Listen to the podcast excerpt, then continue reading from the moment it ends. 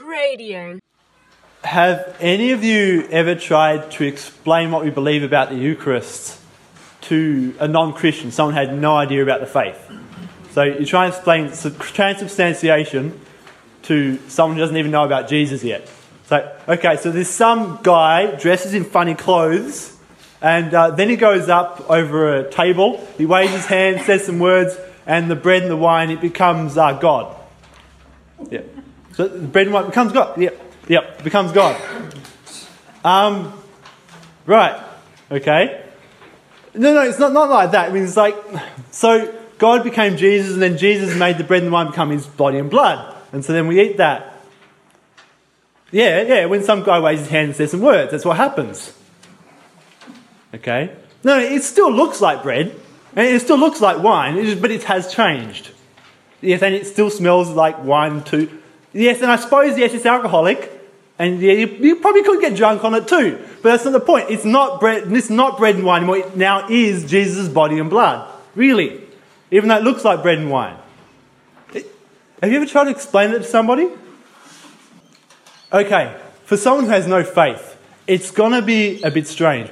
But when we have encountered God, when we have come to faith that Jesus Christ is God, then things change. Because we know that when God says a word, it happens. When God says, let there be light, there was light. When God said, let creation be, creation was. And when we put it in that context, can some bread and wine changing into God Himself be that hard? When we're surrounded by the miracle of God's creation already? We put in the context of our faith, it makes complete and absolute sense. And would it not also make sense if God wanted to feed us with His very Himself, that when Jesus Christ did it, He also ordained particular men to carry on that. So when they say those words, he gave them the power that when the priest says the words, This is my body, this is my blood, it also changes. Now, it does still look like bread, it does still look like wine, and yes, it still is alcoholic too. Have you ever thought, oh, come on, God, wouldn't it just be so much easier if it like appeared to change as well as actually change? Then people would be able to believe it more. You ever thought that? Wondered, just gives a big miracle, God. Then it would be like so easy to believe, so easy to show everybody. I always wondered that, and I think a lot of the reason why that doesn't happen is because then we just wouldn't get it even more.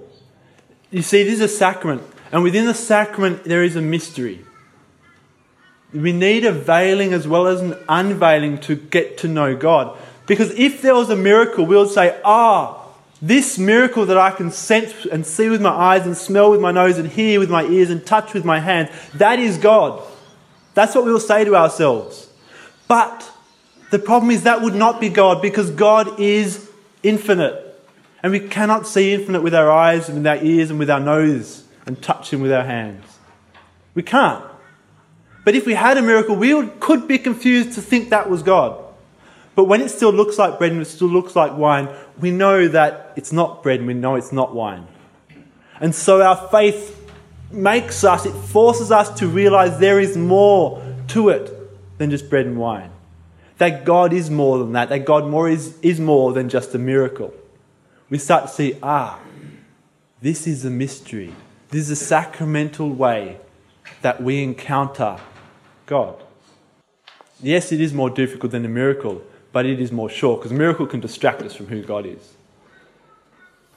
So, how do we tell our brothers and sisters about the Eucharist? Because, as we demonstrated, it's not so easy to explain um, that bread and wine has become God.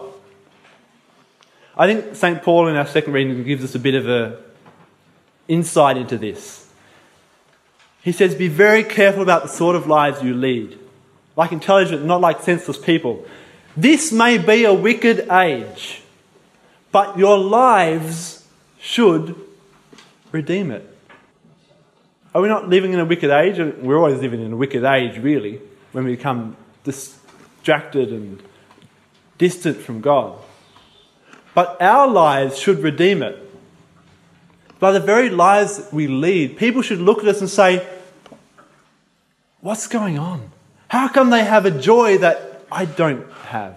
How come they're at peace when I'm so torn up inside of me? How come they can love each other so much when even my spouse I fight with? Um, you guys don't fight with your spouses, I know, so it's all good. Our lives should redeem this wicked age. And so that's how we should start attracting people. And they say, What have you got? And then we can start to disclose the faith. And then we can start to disclose the Eucharist, the source and summit of our lives. The summit, because this is where the greatest worship of God happens. The source, because this is how we live Christian lives. This is where we find our strength. This is our food that sustains us, that helps us not fight with our spouses. However, there's another problem, another question I've always asked myself. Um, I know that some of you guys in front of me are saints. I've got to know a few of you. However, I'm not. And you might say, well, I'm not either. I receive, I receive the Eucharist every day. I have for the last 10 or so years. And before that, every Sunday. And I'm still not a saint. If this is the source of some of our Christian life, if this is God, how come every day when I receive Him, He hasn't yet made me like Him? How come He hasn't yet made me a saint? And I always ask myself this How come someone doesn't come off the street and receive it and go, poof, they're like God? Hey, remember, sacrament. Now, what a sacrament is not, the sacrament is not a magic pill. A magic pill would impose a change from without, and suddenly we're changed. But a sacrament is different. a sacrament elicits a transformation from within. And this means that we have to cooperate with it. This means that the change is gradual. This means that transformation grows as we grow.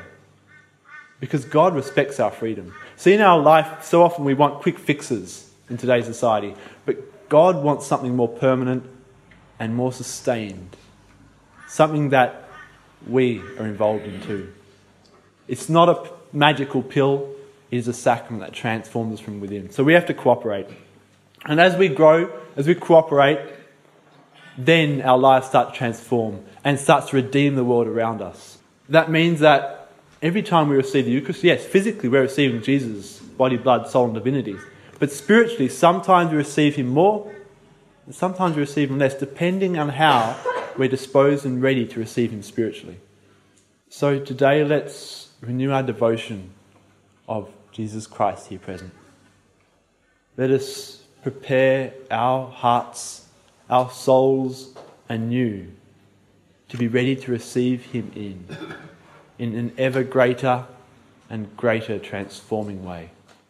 As a free, not for profit service, Cradio requires the support of people like you to help keep us going in our mission. To donate, visit cradio.org.au slash donate.